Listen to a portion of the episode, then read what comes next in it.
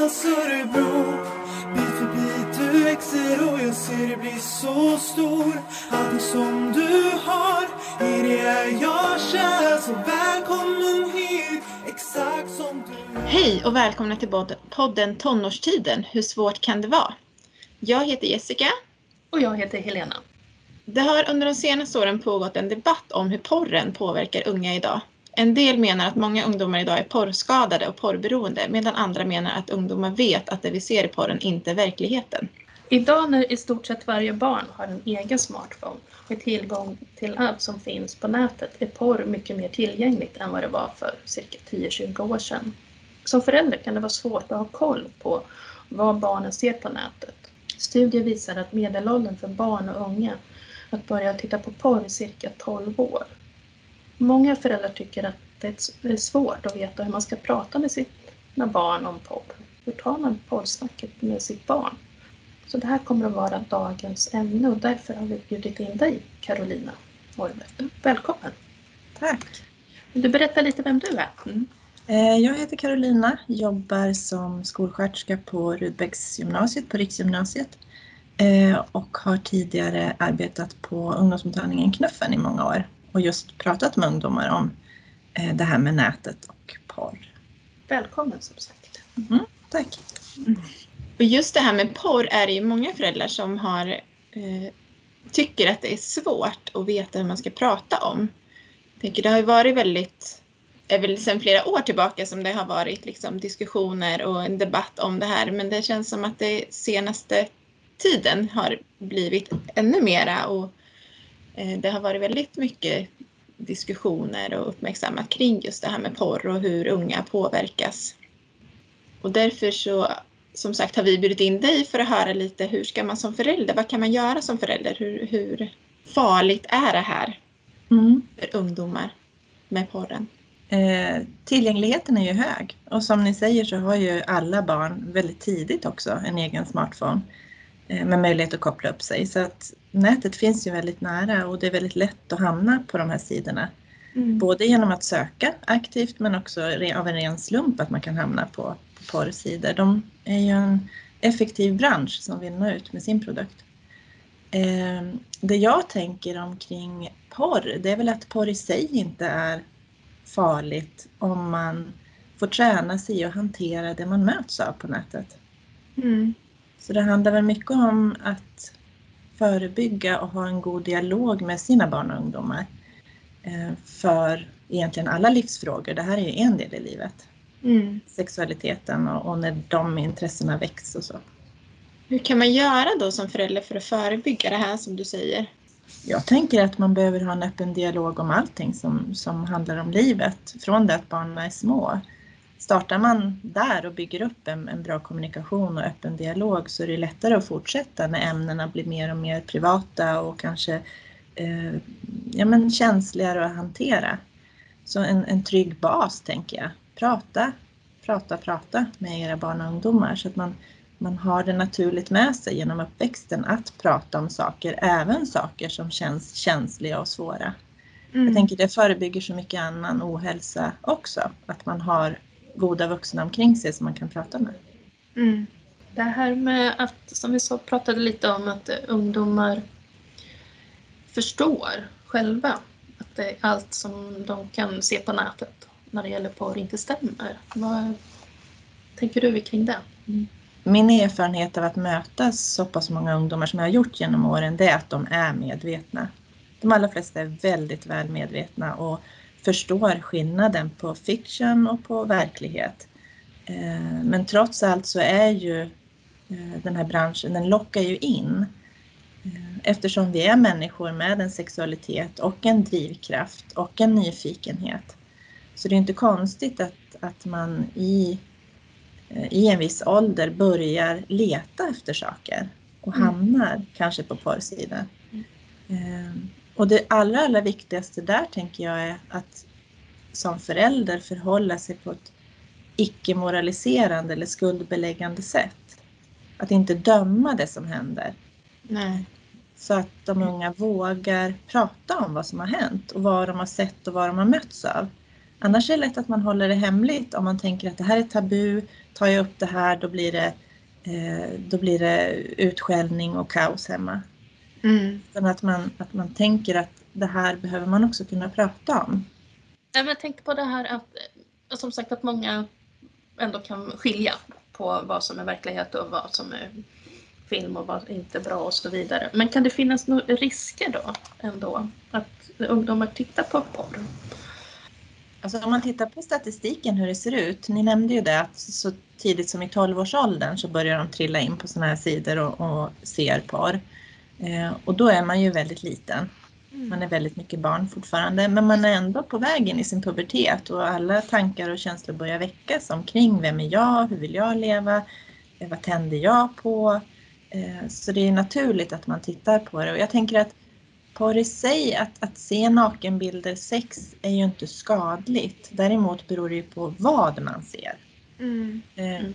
Ehm, för det kan ju vara väldigt skrämmande, framförallt för de yngre, att se ehm, porr som eh, är eh, hård och, brutal och så. Men eh, även där handlar det om att kunna ha någon att prata med om man hamnar där. Och statistiken säger ju det att om man som 12-åring trillar in så är det ju inte alls säkert att man sen går in regelmässigt och tittar. Tvärtom så är det ju kanske väldigt sådär slumpart att man kikar och sen känner man att nej, nej, det här var nog inget för mig. Det kändes Mm. inte bra.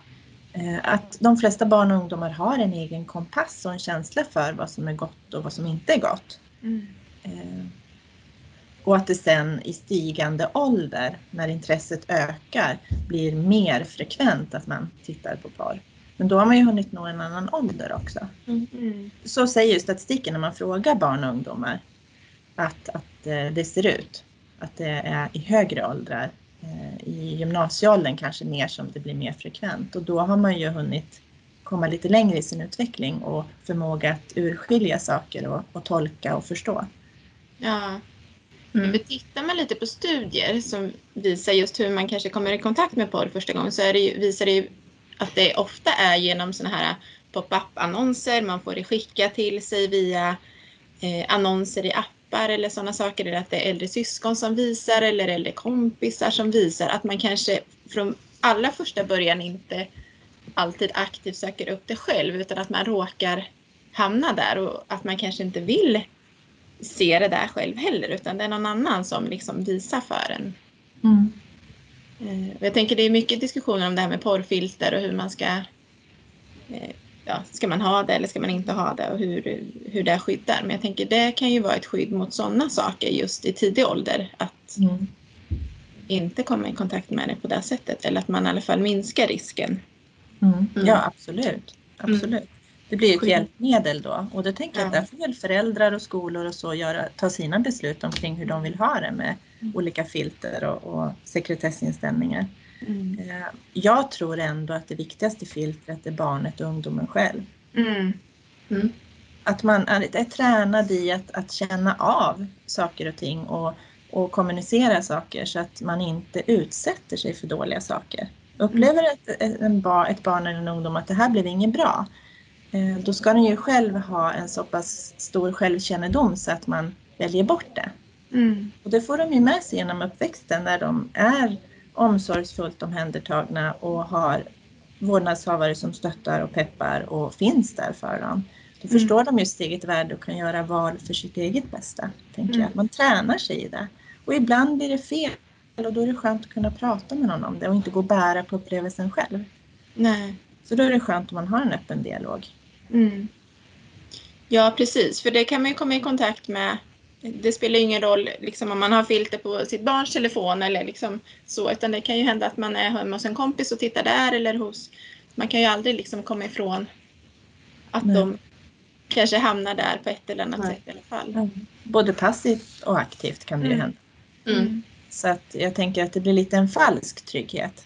Ja. Det är ju ungefär som att jämföra det med cykelhjälm eller flytväst eller bilbälte. Det har vi ju för vår säkerhets skull men vi kan ju fortfarande inte ta bort risken att någonting händer.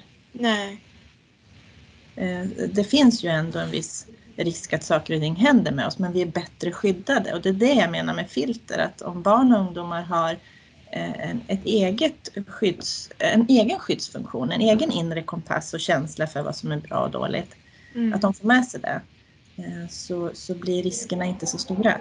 Då, tar, då gör de kloka val. Och, och de allra flesta ungdomar som jag har träffat, jag har ju träffat tusentals ungdomar genom åren, är jättekloka och väljer själva vad de vill se och inte se och vad de vill göra och inte göra.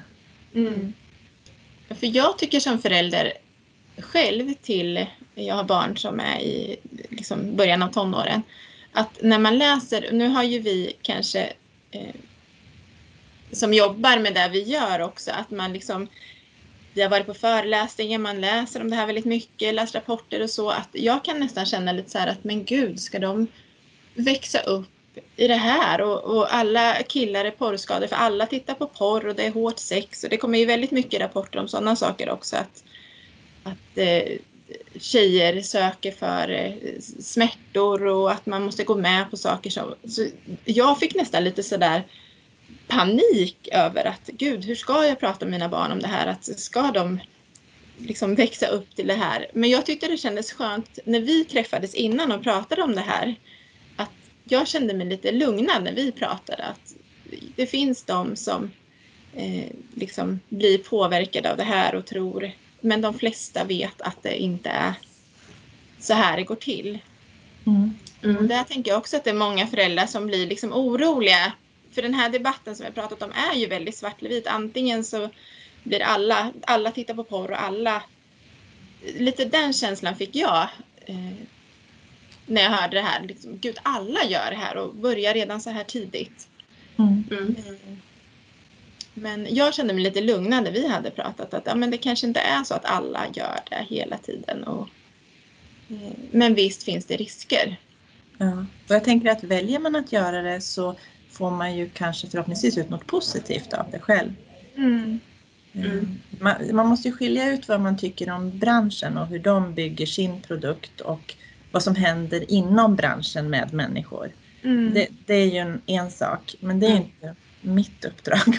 Så, utan jag tänker att jag vill eh, hjälpa till att ha dialog med unga för att kunna hantera mötet med den här branschen på ett schysst Mm. sätt. Det, det har varit min agenda, att ha ett gott förhållningssätt till sig själv, en omsorg om sig själv, förstå sitt eget värde och, och sin rätt att göra val. Mm. Och det här med att man pratar om, om pojkar gör si och flickor gör så. Jag tänker mer ungdomar generellt oavsett kön. För de allra flesta ungdomar som jag möter där man pratar om, om sex och samliv så vill barn och ungdomar ha eh, ett fint sex och samliv. De Mm. vill ha det gott tillsammans med den personen de väljer att vara med. Eller de som de väljer att vara med. Oavsett kön och, och läggning och så. Mm. Det är det vanligaste. Att Mm. man vill det eh, och vill sin partner väl. Mm. Om man inte vill sin partner väl, tänker jag, då är det ett annat grundproblem hos den individen. Det är ju inte Mm. porren som utsätter människor, det är människor som utsätter människor. Ja. Mm. Mm. Och just det där som du säger att de flesta ungdomar vill varandra väl. Det tror jag är jätteviktigt. Att det också kommer fram i den här debatten. Debatten är jätteviktig. Mm. Men också det där du säger nu att, att man vill varandra väl. Att det är ändå Mm. majoriteten Mm. av ungdomar som tänker så. Mm. Mm. Jag tänker man vill att ungdomar ska ha en god sexualitet. Mm. Känna Mm. lust och längtan och, och få uttrycka sig och leva som man vill. Eh, men att det är på gott. Mm. Det är det vi behöver vägleda våra barn och ungdomar i. Att hitta sin väg till någonting som är gott med sexualiteten. Sen ibland händer det ju saker. Eh, och eh, ungdomar utsätter varandra för saker likväl som vuxna utsätter varandra för saker. Mm. Då behöver man ju hjälpa och stötta den som har varit utsatt. Det är ju aldrig den som har varit utsatt som har någon skuld i det som har hänt och det är jätteviktigt att vi också jobbar med Ja. när det blir ett avvikande beteende eller en, att någon utnyttjar någon annan. Mm. Att vi möter upp och stöttar i det också. Men de allra flesta ungdomarna är jättesunda. De är pålästa för de har internet. Mm. Eh, De har tillgång till så mycket. Eh, Men de behöver fortfarande mellanmänsklig mänskliga eh, samtal för att liksom landa i sin egen övertygelse. Och det kan man ju göra tillsammans med en vårdnadshavare eller någon på ungdomsmottagningen eller någon hos er eh, inom fältgruppen. Alltså en, en vuxen bara som kan möta frågorna och ha en dialog. Lyssna. Mm. Eh, för det är ju inte alltid en tonåring väljer sina föräldrar heller. Det är tufft att vara tonårsförälder. Just utifrån att det också finns en, en eh, process där ungdomen också sliter sig loss. Som en naturlig process i livet. Man hittar sitt eget jag. Ja. Mm. Som sagt, och då är alla vuxna runt ungdomen är ju viktiga. Mm. Mm, verkligen. Utifrån det. Mm. Ungdomar är viktiga för andra också och måste få vara det. Ja. Men, men vi vuxna behöver vara aktiva och vi behöver vara närvarande och vi behöver vara inlyssnande. Om man känner nu att man har svårt att prata om de här sakerna med sin ungdom, har du något bra tips? Jag tänker att man kan ju bara ställa allmänna frågor sådär. Vad gör du på nätet? Har du varit med om någonting som har känts jobbigt? Mm. Eh, Har du någon att prata med om någonting händer? Vill du prata med mig eller ska vi försöka hitta någon annan? Öppna upp för att man har en förförståelse som förälder för att det kan hända saker. Ja. Vi är ju lite av turister på nätet jämfört med våra barn och ungdomar som är uppväxta med, med nätet och har ett mycket mer rikt socialt liv och aktivt liv på nätet än vad vi vuxna har idag. Vi behöver ju också lära känna nätet för att kunna hänga på våra ungdomar och förstå vad de är i. Mm. För det är ju lika verkligt för dem som eh, det verkliga livet. Eh, Det får vi aldrig glömma bort att det är en, del, en naturlig del i deras liv och där behöver vi vara närvarande också på något sätt. Mm. Och då menar inte jag att vi ska bevaka dem eller, eller så, men, men eh, ha en dialog omkring det och liksom själv skaffa lite appar och ha koll på hur de funkar och kunna prata om det. Mm. Man behöver ju inte prata om sin egen sexualitet eller sin eget privata liksom, samliv med någon. Inte som förälder heller. Utan man kan prata, prata fakta. Mm. Gå Ja. ut på sidor som eh, umo.se och titta på saker och läsa tillsammans med ungdomen. Det här har jag läst, hur tycker du om det här? Och, men väcka en, ett samtal Ja. utifrån ren fakta Mm. och förförståelse. Och det där tänker jag är jätteviktigt som du säger, just att vara nyfiken, fråga vad tänker du om det här? Jag tänker att det är lätt som förälder att känna också att nu måste jag lära mitt barn hur, eh, vad som är rätt och vad som är fel och berätta. Att det kanske där också som gör att det blir svårt. Eh, Och att, att det blir svårt att få liksom, ungdomar att lyssna också när, när de känner att jag som Mm. förälder ska sitta och berätta. Att, Mm. så det tror jag är jätteviktigt som du säger, just det här med öppna frågor och höra hur Mm. tänker du kring det här? Det här har jag hört, har du Mm. varit med om det här? Eller, Mm. Bjuda in till ett samtal. Mm. Jag är nyfiken och intresserad av vad du tänker omkring det här, för jag har läst det här. mm. De, de är ju väldigt eh, kunniga många gånger och har mycket fakta och då är det ju lätt att prata om det. Då blir det inte privat och personligt utan vi kan prata om en, en företeelse. Ja. Mm. Det är ju en företeelse, det är liksom en bransch. Den Mm. kan man ju faktiskt prata om. Eh, och vad det skulle kunna, hur det skulle kunna upplevas. Ja. Och där tänker jag att varje vårdnadshavare, förälder, vuxen i en ung människas liv vill också sin ungdom väl. Så är det ju. Ja. Eh, Ja. Så att med den ingången så, så är det ju bara att prova sig fram, tänker jag. Man vill ju Ja. sin ungdom och sitt barn eh, väl. Och det Mm. förstår ungdomen även om det känns lite jobbigt. Och man känner ju om det är läge att snacka eller inte. Ja. Mm. Så man får ju vänta in när det där läget kommer. Ha lite Ja. tålamod. ja, men precis. Och visa att man vill lyssna när ungdomen kommer. Det är också, Ja. tror jag, Mm. det är viktigt. ja, precis. Se till att man försöker ha tid och vara mottaglig för, som ni säger, att eh, Ja. lyssna. Mm. Mm. Och inte känna sig misslyckad som förälder. Man gör ju sitt allra, allra bästa. Och det är tufft att vara tonårsförälder. Mm. Just utifrån att det sker en naturlig process där ungdomen också ska slita banden och Mm. bli en självständig individ. Så att det är ju väldigt mycket krafter i relationen under tonåren. Eh, Men ändå inte vara rädd för att, för att fortsätta dialogen och vara en alltid närvarande eh, vuxen. För, för det, det behöver de. Det är min erfarenhet. De vill också det. Och även om det ser ut som att de inte hör vad man säger så gör de det. Mm. De tar in och så funderar de lite över eh, vart de ska lägga det där. Eh, Och hur de ska använda den informationen de får. Ja men så är det och det ser ju vi också i vårt jobb. Just att mm, ungdomarna lyssnar på föräldrarna som du säger Mm. och sen oavsett egentligen vad det handlar om. Ja. Fast man visar inte det direkt kanske. Mm. Nej. Det beror på lite grann på vad det handlar om men ändå att det, det känner när man pratar med dem, om vi pratar med dem så kommer det ju fram att ja, men mamma eller pappa Ja. eller vem det är, någon viktig vuxen har Ja. sagt det här. Mm. Ja, precis. Men Det är så bra att ni säger sådär, för jag, jag tänker vi på föräldrastöd som träffar så många föräldrar som säger just det här att nej men de lyssnar inte på vad jag säger, det spelar ingen roll vad jag säger. Eh, De, eh, liksom, de vill inte prata eller de eh, lyssnar aldrig på vad vi säger. Att de kanske lyssnar men de kanske inte visar det just då. Så jag tror att det är viktigt att ha med sig som förälder att det, det du säger har betydelse även om de inte visar att de lyssnar på vad du säger. Mm. Och just det där också tänker jag som du säger att, att man inte känner sig misslyckad om det inte är så att de kanske kommer och pratar med en. Det kanske handlar om det där att de liksom bryter sig loss och skapar sin egen identitet och man kanske pratar med andra. Att just kunna erbjuda jag finns här om du vill prata med mig men vill du inte det så finns det här istället. Mm. För det tänker jag och jag kan också känna det. Att känna igen den här känslan att mina barn kanske inte vill prata med mig om allt. Har jag gjort ett dåligt jobb som förälder då att de inte känner förtroende för mig?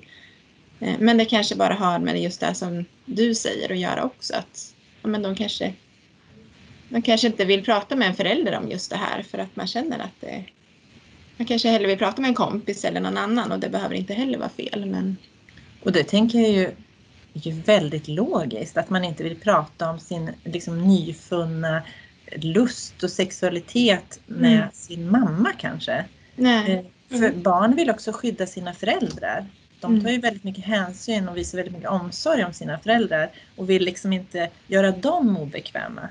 Så Mm. det här är, det går ju åt båda håll liksom, att man är Mm. eh, försiktig med varandra och inte vill trampa in och klampa in i privatlivet och så. Så eh, att, att de väljer att prata med någon annan om just det där väldigt privata, det är ju väldigt logiskt egentligen. Ja. Ja. Och jag tänker också att det måste ju kännas skönt som ungdom att om man hör sin förälder säga att ja, men det är okej att du går och pratar. Vill du inte prata med mig så finns de här. Mm. Då blir det ju ett okej för ungdomen att ja, men okej att jag går till ungdomsmottagningen eller ja, Mm. att jag pratar med någon annan om det här. Mm. För det är också okej. Viktigt att eh, ungdomen känner att det är okej, Mm. Mm. det man väljer. Mm.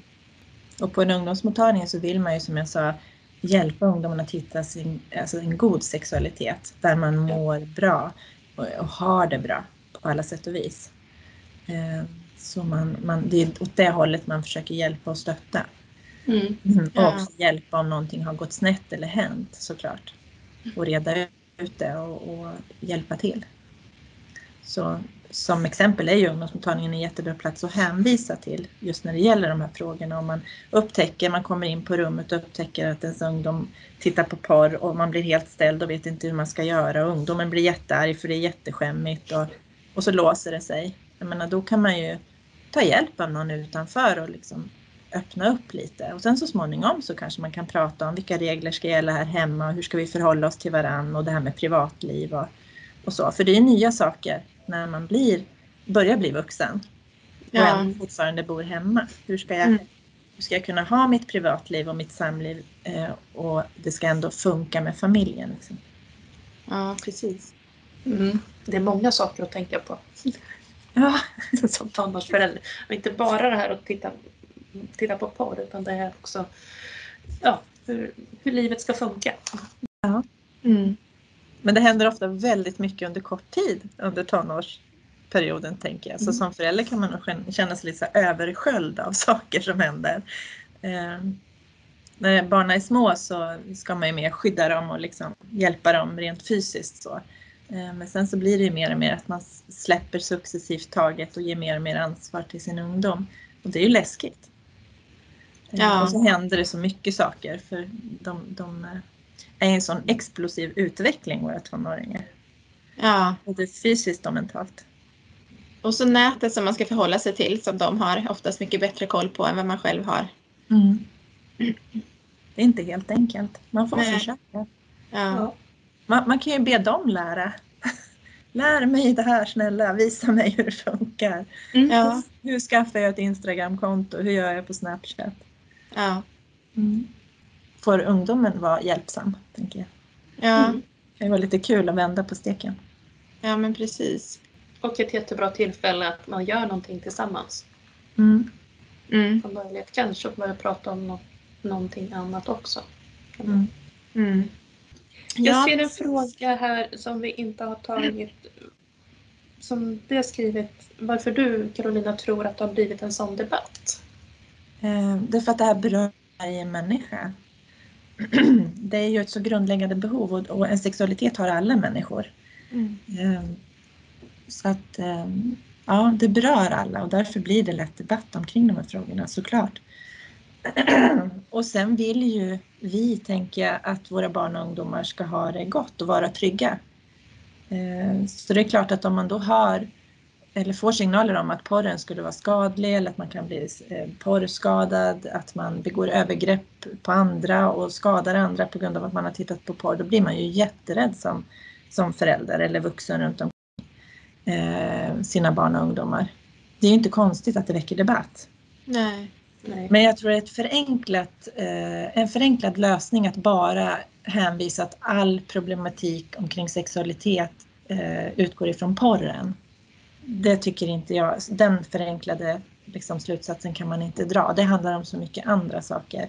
Mm. Eh, hur vi följer och uppfostrar och, och fyller våra barn med saker under uppväxten, tänker jag. Så att eh, det, det är liksom en, en, annan, en större fråga. Ja.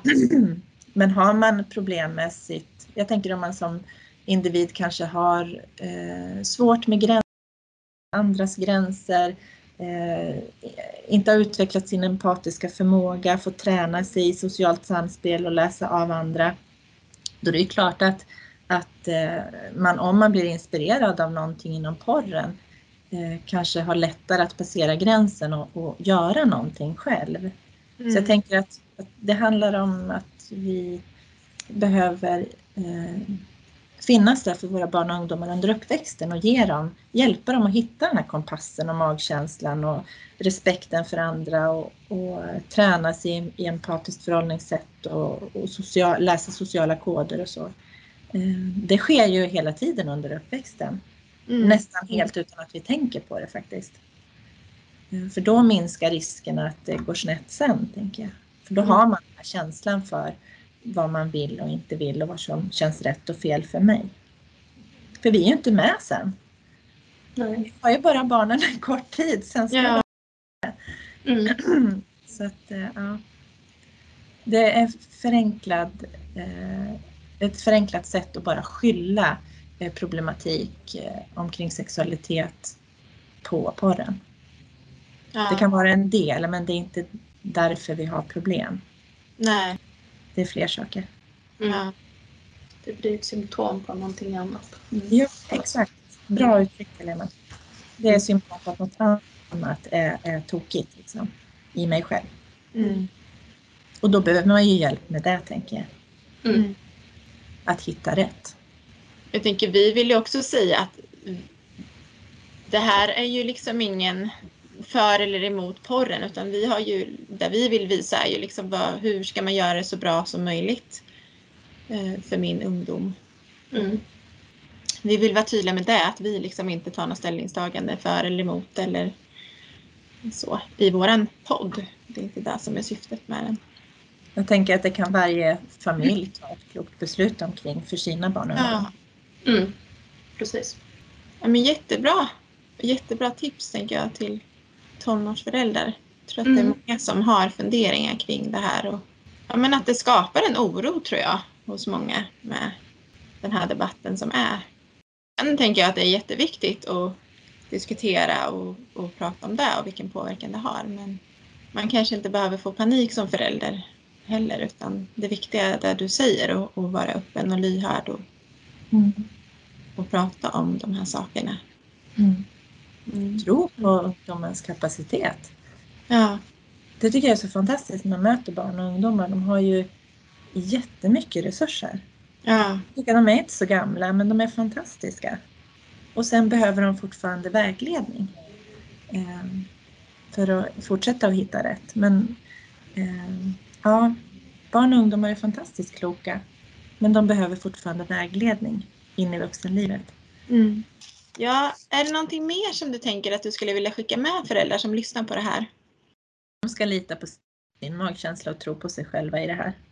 Och ta mod till sig och, och eh, starta en dialog. De är jätteviktiga för ungdomarna. Verkligen viktiga. Med respekt, tänker jag, kommer man långt. Och ödmjukhet. Mm. De, de vet bäst vad, vad... Jag menar, man vet ju bäst vad mitt barn och min ungdom behöver och hur, hur min ungdom är. Det är ju liksom lita på det. Att man, du vill väl, gå på din magkänsla. Du vill ju hjälpa din ungdom. Det är liksom, syftet är gott. Sen kan det vara lite krångel på vägen, men då får man försöka lösa det. Ja, När man pratar om känsliga frågor. ja, För jag, jag ser det hela tiden hur viktiga föräldrar, vårdnadshavare och vuxna är för sina barn och ungdomar. Det är så tydligt. Att de ja. har en jätteviktig roll även i tonårstiden. Jätteviktigt tänker jag att skicka med det till föräldrar. Det var det. Så. Mm. Mm. Men tack så jättemycket för att vi fick prata med dig idag. Ja, det var bara roligt. Jag hoppas det blir något användbart. Ja, det blir det säkert. Man Ja, pratar på och vet knappt vad man har sagt, men det passar sig. Det fixar ni sen. det blir jättebra. Mm. Ja. Så jättetack. Ja, men då säger vi tack och hej ifrån oss. Tack Hej så mycket. Hej då. Hej. Bit för bit du växer och jag ser dig bli så stor Allting som du har, i det är jag kär Så välkommen